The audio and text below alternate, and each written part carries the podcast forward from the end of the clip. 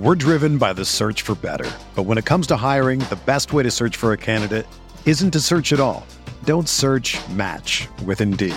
Indeed is your matching and hiring platform with over 350 million global monthly visitors, according to Indeed data, and a matching engine that helps you find quality candidates fast.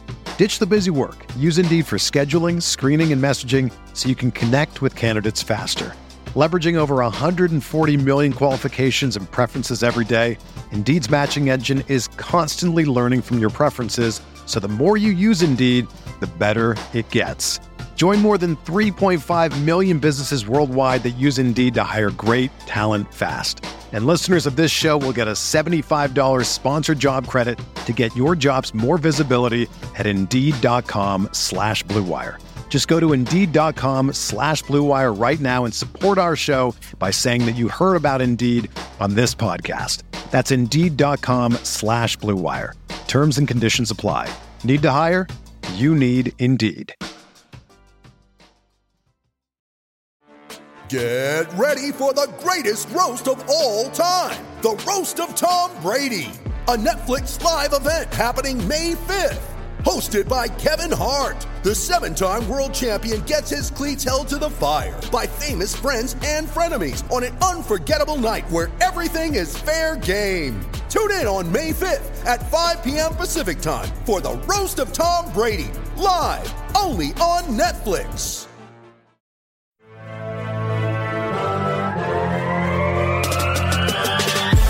20 minutes a day, 365 days a year. This is the Pack a Day Podcast.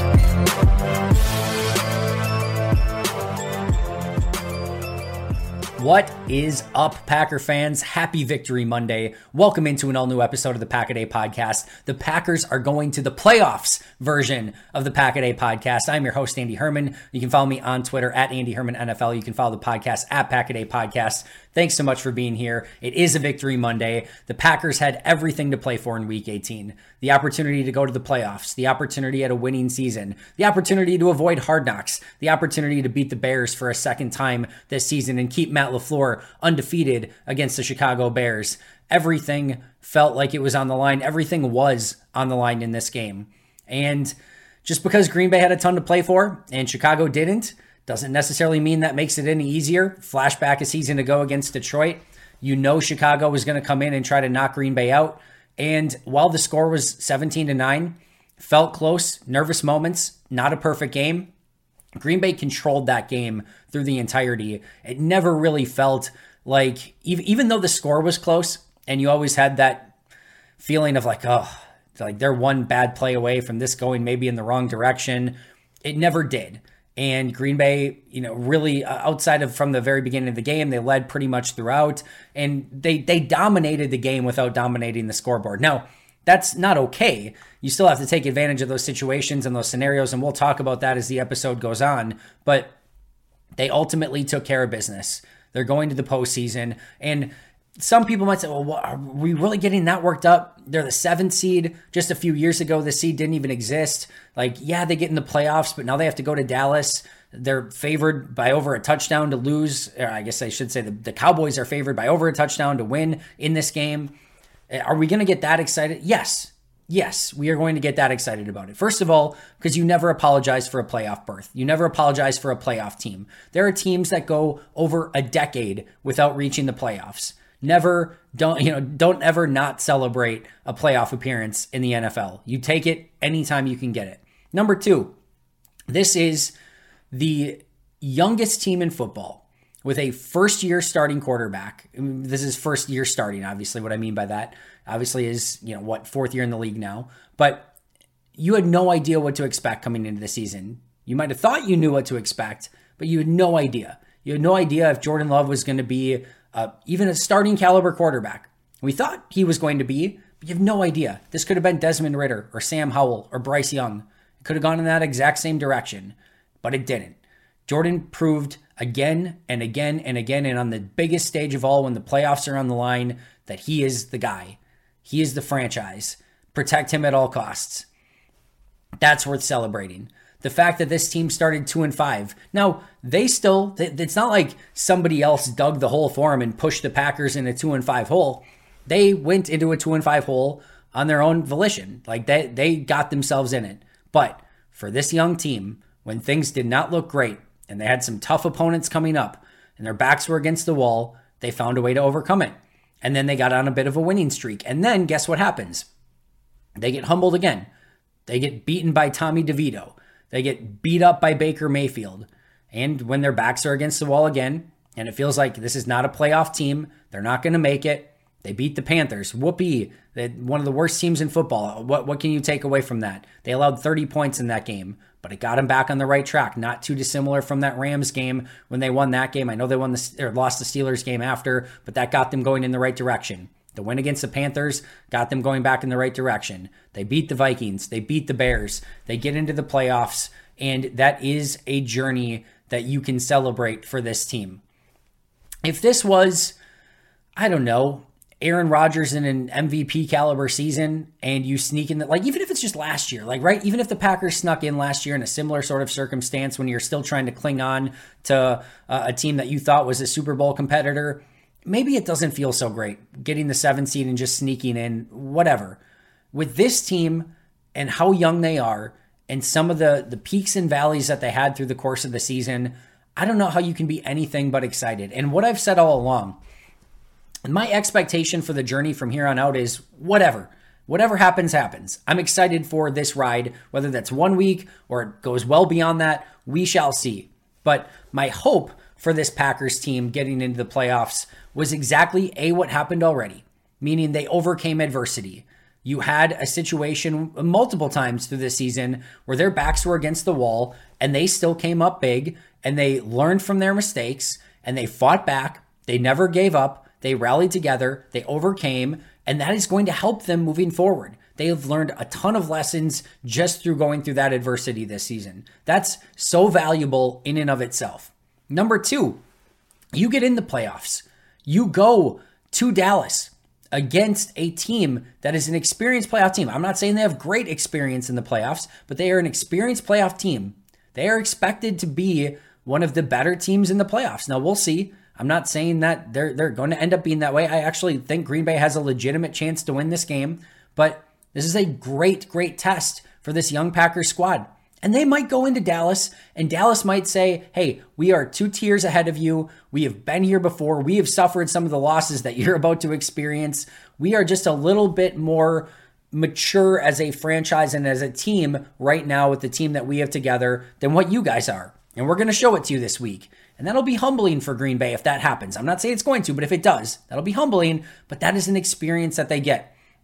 They get an extra week of practice together. They get an extra game together. They get the opportunity to see what playoff pacing is like, how you play that extra game, the intensity, the speed of the game, all of it. How a team specifically game plans to take away the things that you're good at. They're going to spend a lot more time this week because it's win or go home. Everything ratchets up like 10 notches. And even if Green Bay does go into Dallas and get humbled, that is an experience worth having. No questions about it. So the vibes are awesome because this Packers team is going to the playoffs. They earned it. In my opinion, they deserved it. I can't wait to see what happens from here, good, bad, or ugly. This is a huge learning opportunity for this team, and you never know. You just never know. This is a sport where if your team gets hot at the right time, it's not always about like as much as we love single elimination, you know, sports, whether it be NCAA March Madness or the NFL playoffs it is the most fun version of you know sports in my opinion. When it's one game, win or go home, the stakes are insane. It's it, it, literally you cannot get bigger stakes than that. That's when it's at its best. However, it doesn't always necessarily mean that the best team wins every time through. A ball, a random ball bouncing in the wrong direction in a, in a game here or there can change everything. All right, Patriots, Giants, undefeated team versus the Giants that you know squeaked past a few teams. Eli Manning, David Tyree catch on the helmet. You play that game hundred times. I think the Patriots win it like 85. But on that particular day, on that specific Sunday, the Giants won. Do I think the Giants were the best team on that season? No. No way, no chance. The Patriots were easily the best team on that season. But on that Sunday, the Giants were the better team.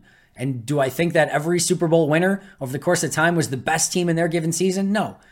A lot of times it doesn't happen. It doesn't mean it's worth any less. It doesn't mean that they're not Super Bowl champions. They are. That's the rules of the game. That's how the NFL is played. But in the NFL and in these single elimination tournaments, anything can happen. You have a puncher's chance. Get in, see what happens, see if you get hot. So, we have a ton to discuss today. I wanted to start off with my overall excitement, energy, positivity. Could not be more pumped for this team being in the playoffs. Cannot wait for Packers Cowboys. We have a ton to discuss. But before we get there, really quick, wanted to shout out all our new Pack a podcast members Midnight Rose, Showtime, Joe Mama, Aaron Chevalier, Ryan Hanson, Tad Samato, Kevin Now, Lou Malnati, Tyler Gray, Ben Green, Michael Krieger, Tim N, John Schmidt, Walter Schuda, Matthew Kraus, Bunny Poker One, Precious Pathfinder, and Dustin Wickert. Guys, people are signing up for Pack a podcast memberships left or right. I will leave it at that.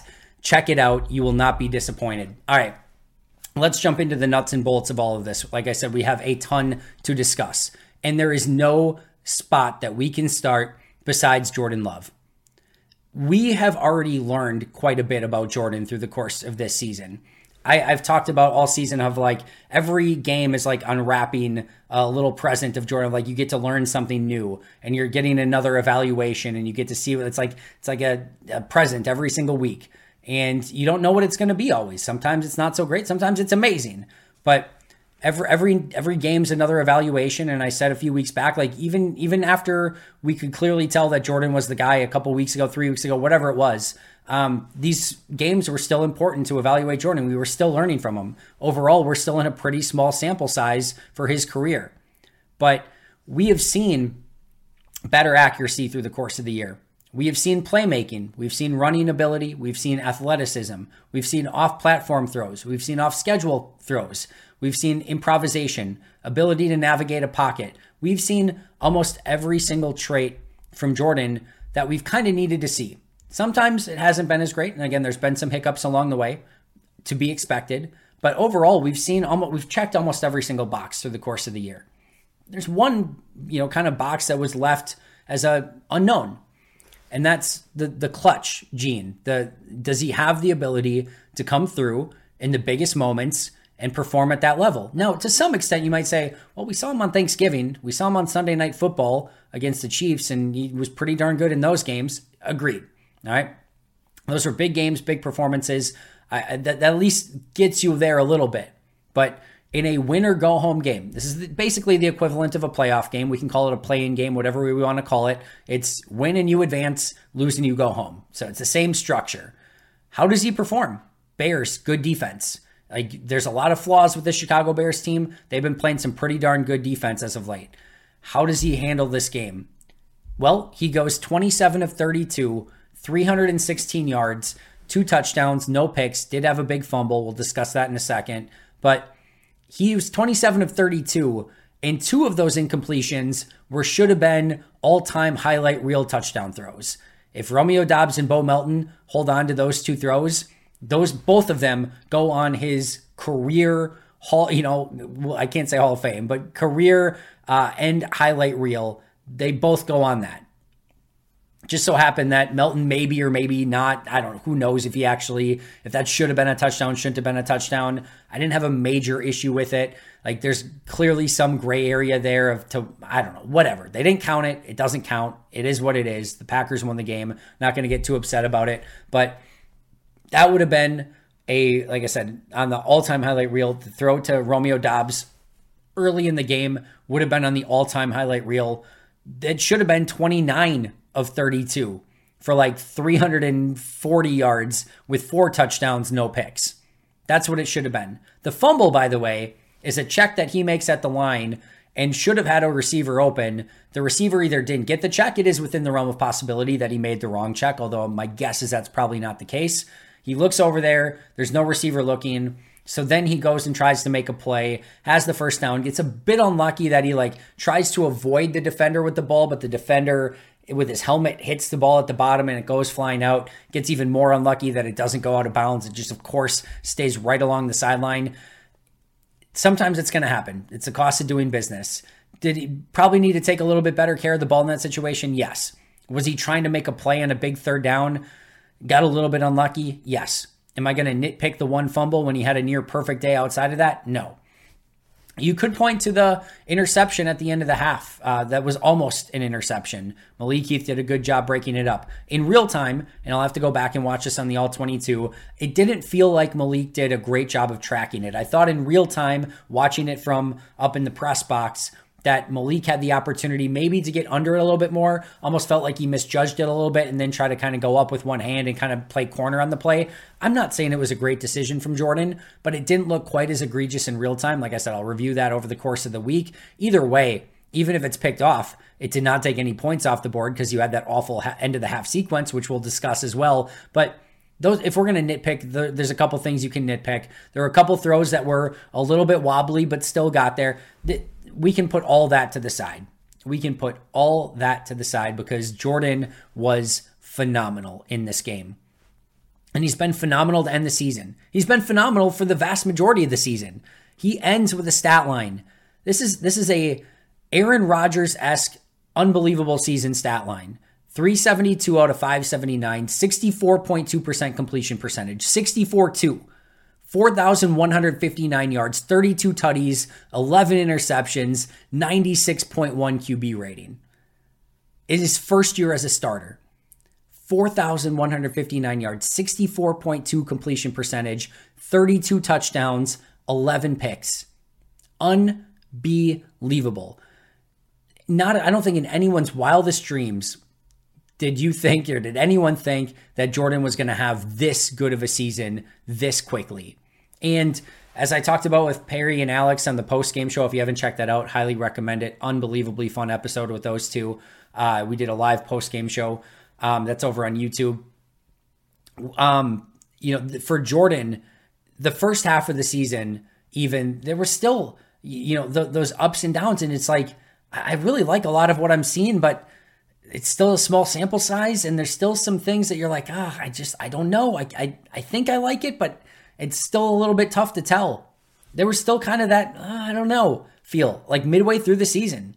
It was up until about the steelers game and then beyond where it was just like the light bulb switch went on the game slowed down. I asked him in the press conference after if there was a moment the game slowed down. He didn't really answer it. Um, just kind of said throughout the season, every game he gets a little bit better, a little bit cliche answer. That's fine. But um, it it is very clear that at some point the game slowed down for him. And we can throw the stats to the side. We can even like whatever the stuff that he's doing. He is playing in rhythm better. He's playing out of uh, you know out of pocket and uh, like uh, whether it's off platform, whether it's off script, improvisation, he's doing all of that better. He is again throwing more accurate. He is again coming up with big plays in big moments. And I, I talked about it in the post game. I talked about it a few weeks ago. There is a feel eerily reminiscent to when Rodgers was at his best, where when you're watching the game on TV and the ball leaves his hands and again, you don't get to see what's going on downfield, and the ball's just leaving his hands, there's that immediate feel and trust of like, oh, something good is going to happen. And at minimum, something bad is not going to happen. Like this is going to be put in an opportunity in a position for a Packer player to go make a play. And it's just like time after time after time that ends up being the case where every time the ball leaves his hands, you're thinking like, all right, they're going to get something good's going to happen here. That is a crazy feeling to have for a first year starting quarterback. And the stuff that he is doing with his cadence at the line, getting defenders to getting I'm laughing of just some of the stuff that he's doing in year one, getting the defenders to commit, checking out of plays. There's a little slant play to uh, Aaron Jones in this game on a, I think it was a third down. He does a dummy cadence that he can tell that the the linebackers coming. They're they're blitzing him on the play. They've got five wide, including Aaron Jones on the outside, matched up with a linebacker. He it looks like I can't say a million percent for sure. It looks like he checks to a slant underneath, knowing that they're going to have to be in some sort of probably man coverage based on them bringing pressure, and that Jones is going to come open easy underneath. He calls that linebacker comes through pretty much untouched. He knows he's going to get hit. He stands in there, delivers the throw, but it's not the throw. It's not even the stand and deliver, which are also important. You still have to stand in there, you still have to be accurate. But the ability to go through a cadence, understand that they're going to blitz, understand what options you have to beat the blitz, check to it, then make the right decision, stand in the pocket, make the throw. Uh, on tape, it looks like a, a seven yard completion to Aaron Jones. Ho hum. Who cares? In real life, that crap is amazing in year one. Like whole, like again, goosebumps, chills. What it's it's it's unbelievable that he's doing this in his first year as a starter. I don't care that it's his fourth year. He's 20. He just turned 25 in November, and yes, he had the benefit of learning from Aaron Rodgers. By the way, there's a moment in this game in year one as a starter where he sees that the Bears are subbing and he does the Aaron Rodgers get everyone up to the line, get everyone set, and make sure that they can see if they can get a free playoff in year one as a starter. He is he's doing special stuff. And I, I'm at a loss. I don't know what else to say. It is unbelievable that he has come so far so fast. And we've got to see this develop through the course of a season. He is playing at a extremely high level right now. He is playing as good as any quarterback going into the postseason. I'm not saying he's as good as any quarterback in the postseason. A lot of guys have a lot more experience, have played a lot more, have a lot larger sample size, and we can evaluate Jordan down the road, but he is on one right now. And one thing I've learned about Jordan Love over the years is when he gets in a rhythm and when he uh, is on one, I'm not just saying in like games or whatever, I'm saying in practices and training camp, when he gets in a rhythm, um, he can be extremely dangerous. And he is in a rhythm. He is feeling it right now. He is seeing the field extremely well. Dallas is going to have a great game plan for him. I guarantee it. This is going to be a tough Dan Quinn defense. Micah Parsons, a ball hawking defense. Markquese Bell in the middle is playing great. Like they, they're just, they're a tremendous, tremendous group of players that play so fast. This is going to be a difference for Green Bay playing in Dallas with that crowd this is a, another huge test. And this is again why I love that the Packers are in the playoffs because they get this experience. But I can't wait to see Jordan take on this defense. And again, even if it's a rough game, it's going to be a great learning experience. I've I've checked every box for Jordan. I've seen what I need to see. I think you all have too. He's he's it. They did it again. I'm not saying they've got another Hall of Famer. I'm not going there yet, but they did it again. They got their franchise quarterback, third one in a row. Brett Favre, Aaron Rodgers, Jordan Love, back to back to back franchise QBs. What a time to be alive. What a what an awesome time to be a Green Bay Packer fan. So glad that this was the timeline of Packer fandom that I got to be a part of as my first game ever going to a, a game at Lambeau Field was Brett Favre's pass to Kitrick Taylor. And here I am just a few years later and it's it's going in this direction again. It's so so freaking cool. And like I said, that's where you start off because take everything else away. Whatever else happens for this season, whatever else happens, this is the big victory. You got your QB. No more important position in all of sports, and the Packers hit it out of the park again. We're driven by the search for better. But when it comes to hiring, the best way to search for a candidate isn't to search at all. Don't search match with Indeed. Indeed is your matching and hiring platform with over 350 million global monthly visitors, according to Indeed data, and a matching engine that helps you find quality candidates fast. Ditch the busy work. Use Indeed for scheduling, screening, and messaging so you can connect with candidates faster. Leveraging over 140 million qualifications and preferences every day, Indeed's matching engine is constantly learning from your preferences, so the more you use Indeed, the better it gets. Join more than 3.5 million businesses worldwide that use Indeed to hire great talent fast. And listeners of this show will get a $75 sponsored job credit to get your jobs more visibility at Indeed.com slash BlueWire. Just go to Indeed.com slash BlueWire right now and support our show by saying that you heard about Indeed on this podcast. That's Indeed.com slash BlueWire. Terms and conditions apply. Need to hire? You need Indeed. What's going on, Packer fans? It is time that you make Little Caesars, which is the official pizza sponsor of the NFL, part of your game day routine. If you guys know anything about me whatsoever, you know that I love pizza. That every time the Packers win, I have a victory pizza. And what you should also know is that victory pizza is from Little Caesars. I this is no joke. Little Caesars by far and away my favorite pizza. What you can do is you can order online during their Pizza Pizza pregame, one hour before and three hours after NFL kickoffs, plus all day on Sunday, and then you can get ready for football and fun. Choose your favorite Little Caesars pizza, pick the toppings you crave. Either way, you win. For me, I have the same order every single time. I'm going with their hot and ready pizza, pepperoni, no questions about it, and more importantly than anything else, always, always, always, always get the crazy bread. It is in my opinion, the best food that you can get on the market. I'm not joking. I love crazy bread. Love, love, love crazy bread. Get it every single time. You win when you get crazy bread. And speaking of winning, literally everyone scores with convenient delivery or their in store pizza portal pickup. So grab some friends, enjoy a few slices during the game, and always get your victory pizza from Little Caesars. You won't regret it. Pizza, pizza. Hey, friends. I'm sure you're all familiar with some of the hassles of finding game tickets at a reasonable price without all the headaches that go along with it. I've been on a bit of a roll lately as I went through one ticketing service that never sent me the tickets and I had to panically try to get a hold of somebody the day of the game. I had another service that didn't allow me to transfer tickets, so when I could no longer go to the Wisconsin Iowa game, transferring the tickets was extremely difficult. It was just all so frustrating. That was until I found Game Time. Game Time is so easy to use with a low price guarantee, event cancellation protection, easy to find tickets, and an even easier to use app. Game Time is the fastest growing ticket app in the country for a reason. You can buy tickets in a matter of seconds, and they are sent directly to your phone so you never have to dig through emails and have those same panicky moments that I did the day of a game. So, next time you're buying tickets, make sure you snag them using Game Time, stress free. Download the Game Time app, create an account, and use code PACKADAY for $20 off your first purchase. Terms apply. Again, create an account and redeem code PACKADAY for $20 off. Oh, and Game Time is also a great way to buy tickets for a holiday gift. Just make sure to use code PACKADAY. Download Game Time today, last minute tickets, lowest prices, guaranteed. All right, let's talk about the defense. All right.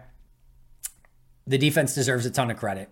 And yes, back to back non great passing opponents back to back games against offenses that are a little bit disjointed, especially the Vikings game. But I like how they played these past two games. They played much more disciplined. There were a couple of mistakes here, there. Rashan Gary jumps off sides. Uh, there's a play where DJ Moore comes on a crosser and gets a huge gain where there's a miscommunication. There's a play between Jaire Alexander and Carrington Valentine that left EQ wide open, that there was a miscommunication. A lot to work on still. Uh, this is not a this is not a great defense. I have zero faith in this defense moving forward. Just I've been burned for too many years. So in no way am I crowning them after two games. But these two games were great. I really liked the way they played overall. I thought they were disciplined. I thought they were much more communicative. I thought the back end concepts matched their rush concepts up front. I thought they were more aggressive. I thought they rallied to the football together better. I thought they played as 11 players playing team defense rather than 11 dudes doing their own thing. I liked, I said it a week ago. I know that the class of the opponent was not great, but I thought there were things just like when Green Bay played the Steelers in the offense. You saw some sparks from that offense. And I said at the time, I think there's going to be some things that they can carry over and be better with. I said the same thing about the defense after the, the Vikings game to a lesser level. Again, I'm not crowning anyone here, but I, I thought there were some takeaways from that game. I thought it carried over against the Bears, and now we see. Now we see if it's better.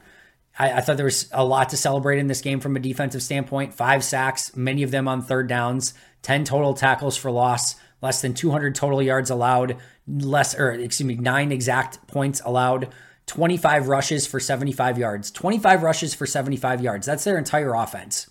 And you know this is not a big time passing team that they wanted to come in and establish the run, and they never could. Whether it was Fields scrambling, whether it was Fields with designed runs, their just their running game, none of it, none of it worked.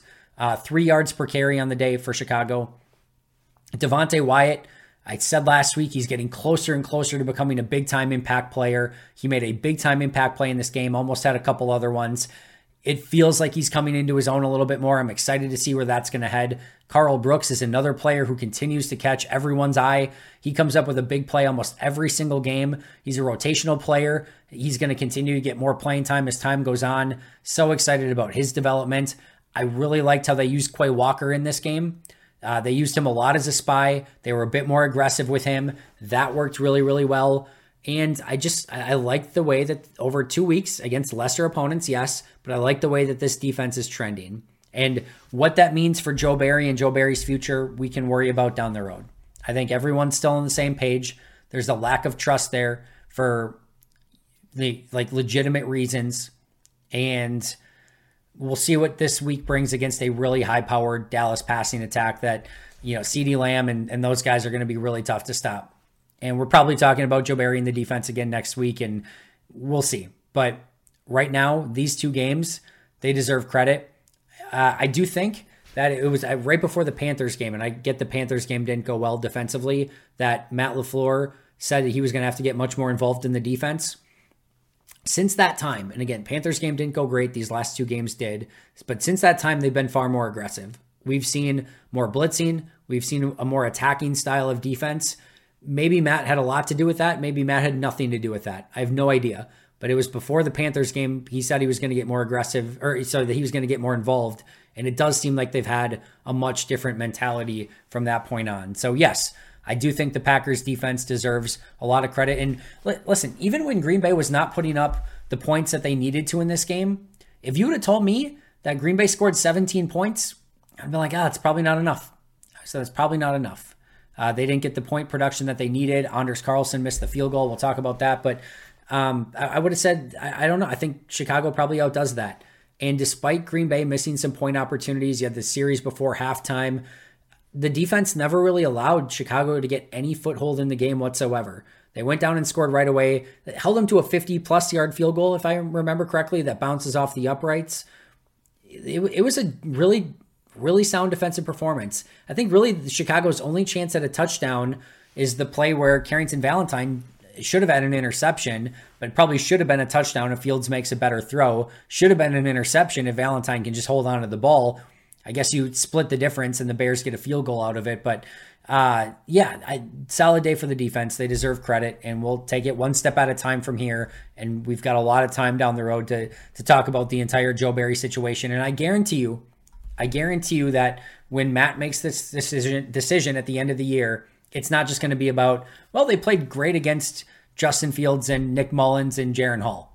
This will be a three year evaluation of what he's seen from three years of Joe Barry. I still don't think the resume is good enough. I think, again, almost everyone's on that same page. We can talk about that down the line. Today's the day to celebrate going to going to the playoffs. And right now, Joe Barry deserves credit for the defense's performance these past two weeks, despite it being crappy offensive opponents. And I'll just say one more thing. It's not like, you know, crappy offensive opponents have like not been able to put up points against Green Bay this season. There have been plenty of instances where crappy offensive opponents have put up a lot of points, and Green Bay's made them look like superstars. So at least this is an improvement, even if it is going against crappy offensive opponents. All right. Seems like every week we're talking about these young offensive weapons. Jayden Reed, four for 112. Dontayvion Wicks, six for 61 and two touchdowns. Bo Melton, five for 62. Kraft, three for 31. Musgrave, in limited time, had the one catch for 11 yards. Even Malik Heath, three catches, nine yards, but his was a lot more about some of the blocking on the outside. Had a couple really nice blocks um, on some screen passes and just some quick passes to the outside. I love this wide receiver corps. And we can talk about Christian Watson and his injury another day. I'm I'm not concerned about it because Green Bay has the depth at wide receiver.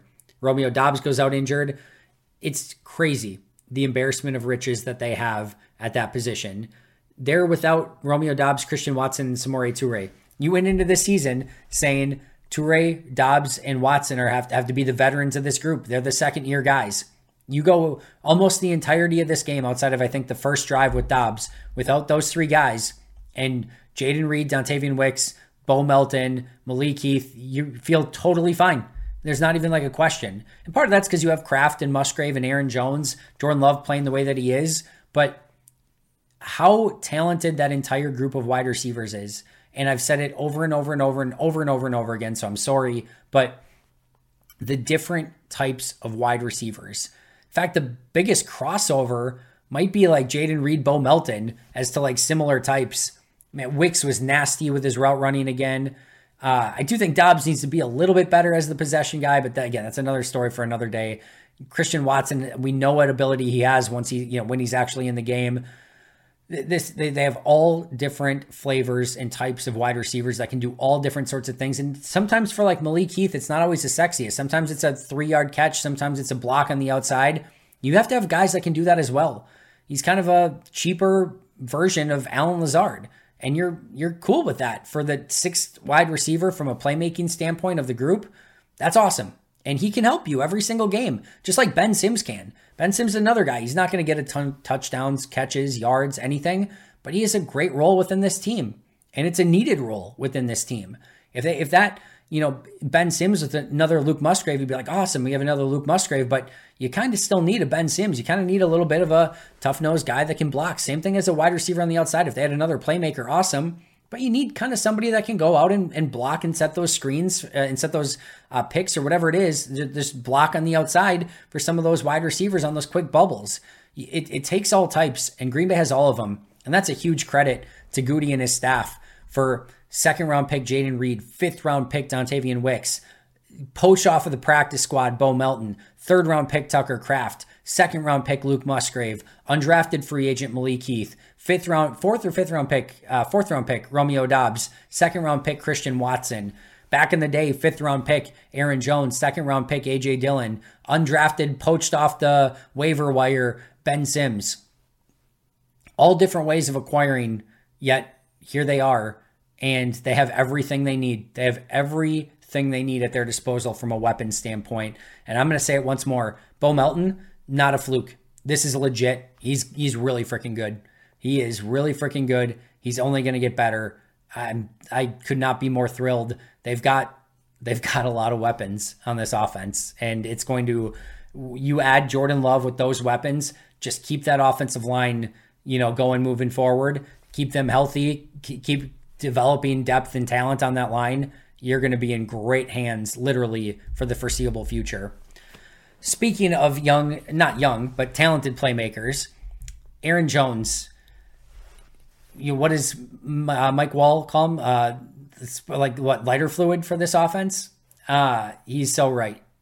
He is. It's just it's crazy. I was I rewatched the game, and it's he's just a little lightning bug. He's like a he just goes. It's like almost like for the X Men nerds out there.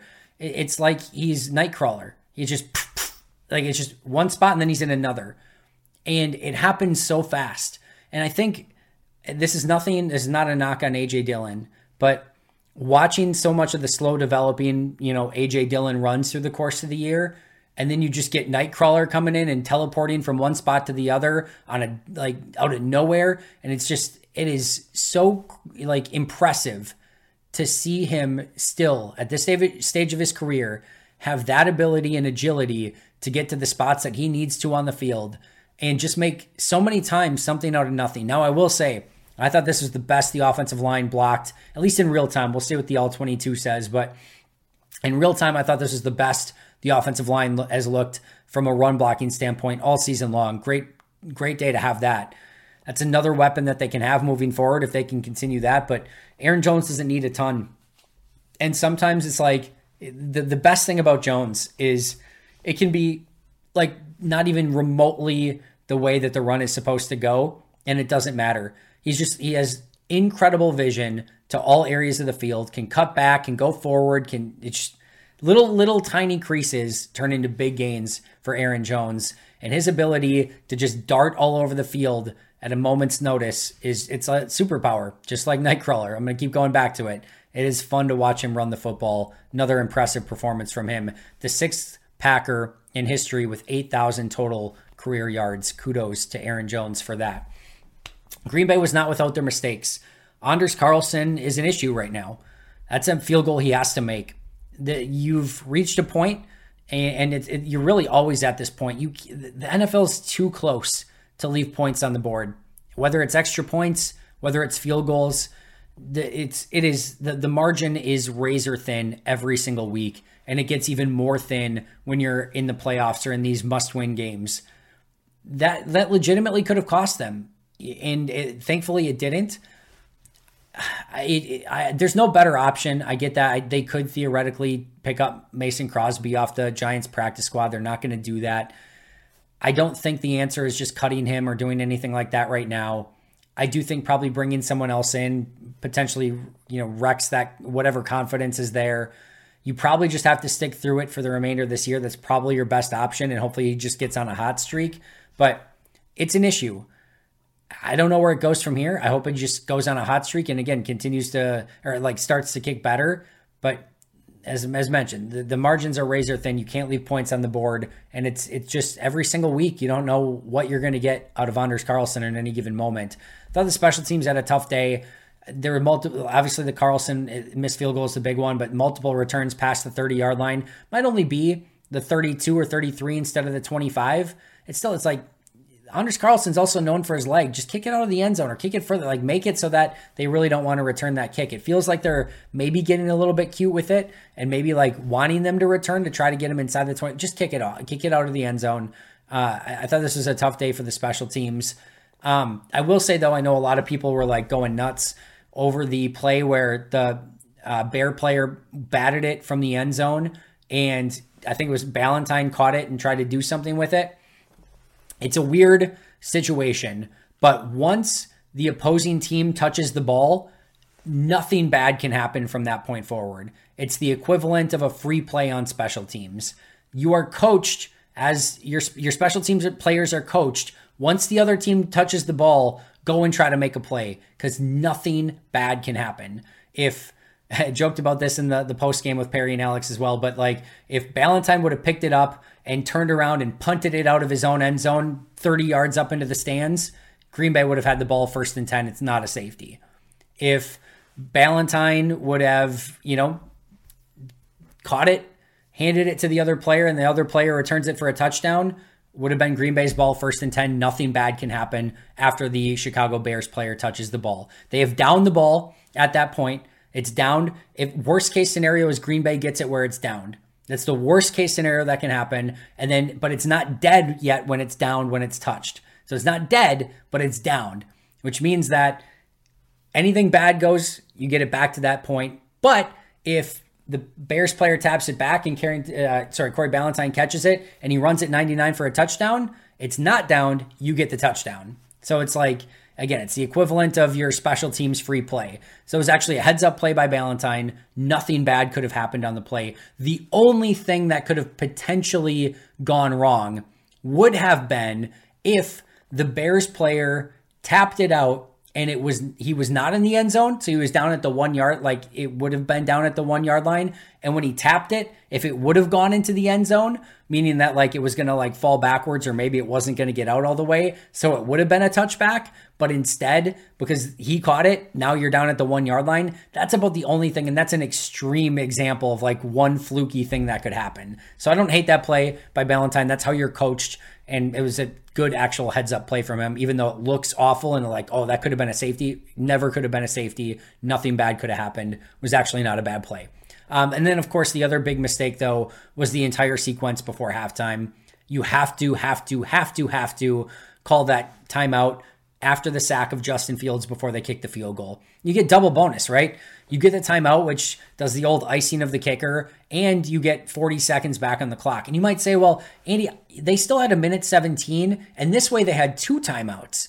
It, with if if you uh, call the timeout, yeah, you get like a minute. Uh, what was it? Minute 50, but now you only have one timeout. Here's always the way that you want to view it. When you are on defense, if you don't stop the clock there, they're going to take the 35, 40 seconds off the clock, and you can't do anything about it unless you call the timeout. You have no control. If you are on offense, you have things that you can do to stop the clock that are under your control. You can spike the ball, you can run out of bounds, you can do a variety of different things, but you have control of, you know, more control over how to stop the clock in those situations. On defense, you don't.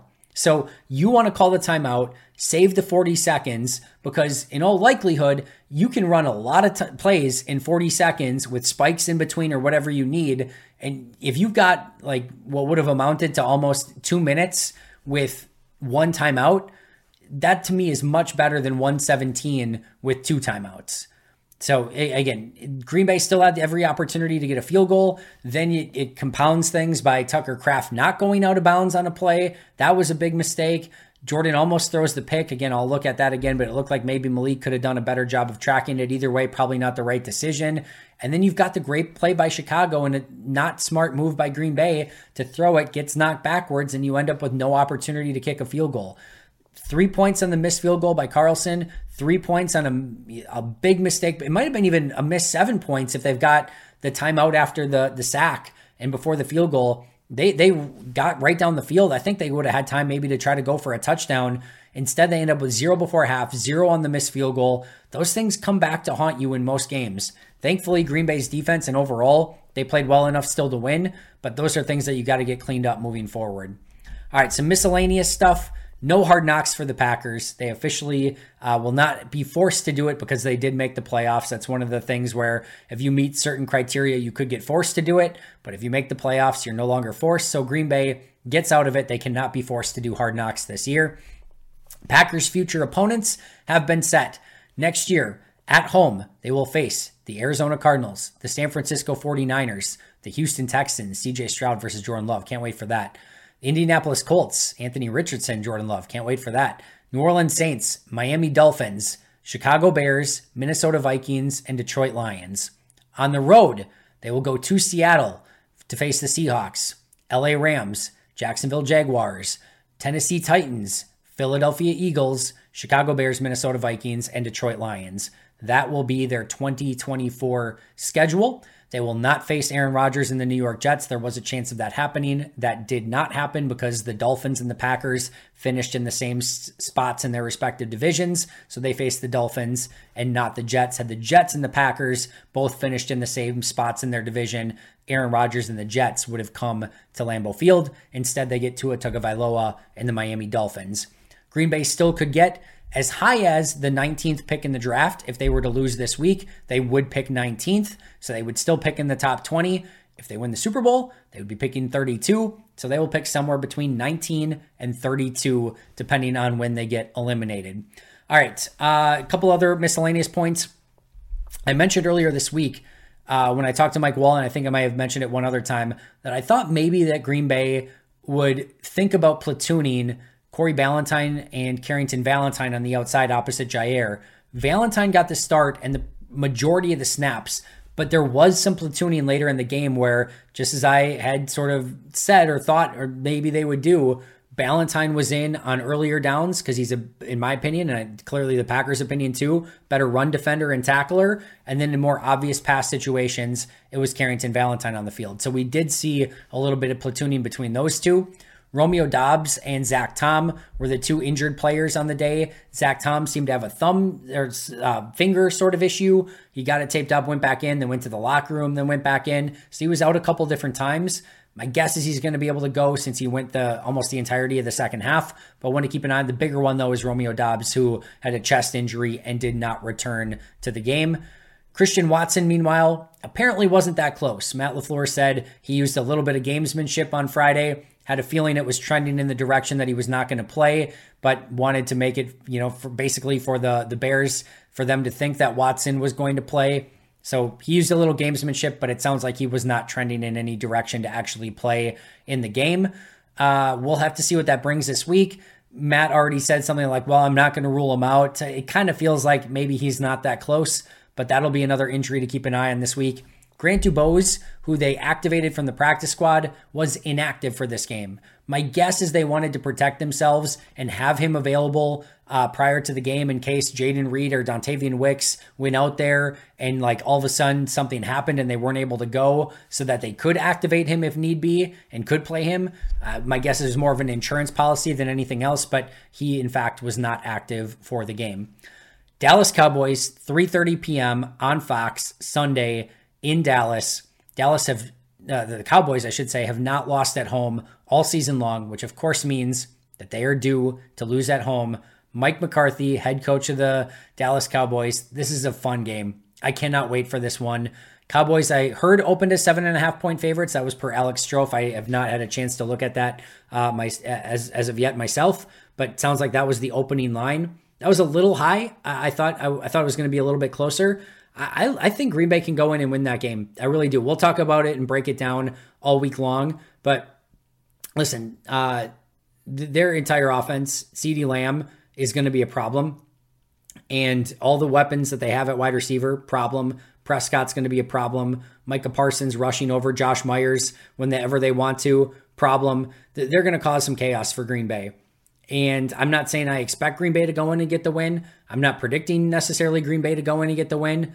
I absolutely think Green Bay can go in and get the win, though. We'll see. Need probably a couple bounces to go their way. I can't wait to break this uh, down through the course of this week. Can't wait to watch some Dallas Cowboys tape from the course of the season. Should be a fun one. Fox uh, gets the game.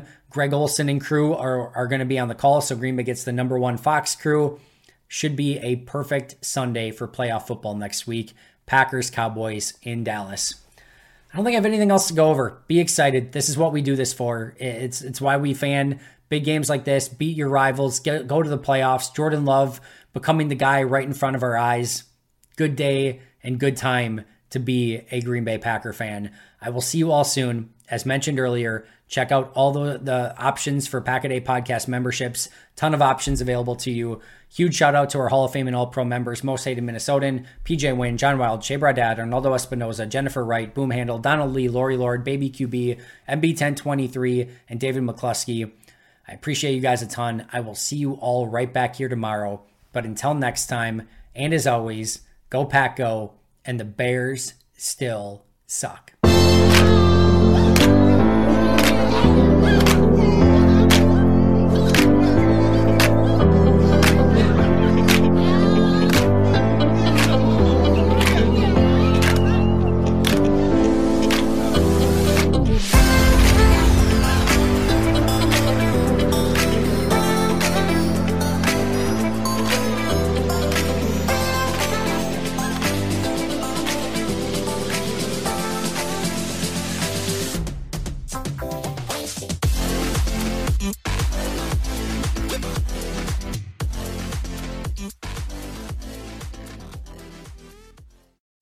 Did using your browser in incognito mode doesn't actually protect your privacy? Take back your privacy with IPVanish VPN. Just one tap and all your data, passwords, communications, browsing history, and more will be instantly protected. IPVanish makes you virtually invisible online. Use IPVanish on all your devices, anytime you go online at home and especially on public Wi-Fi. Get IPVanish now for 70% off a yearly plan with this exclusive offer at ipvanish.com slash audio.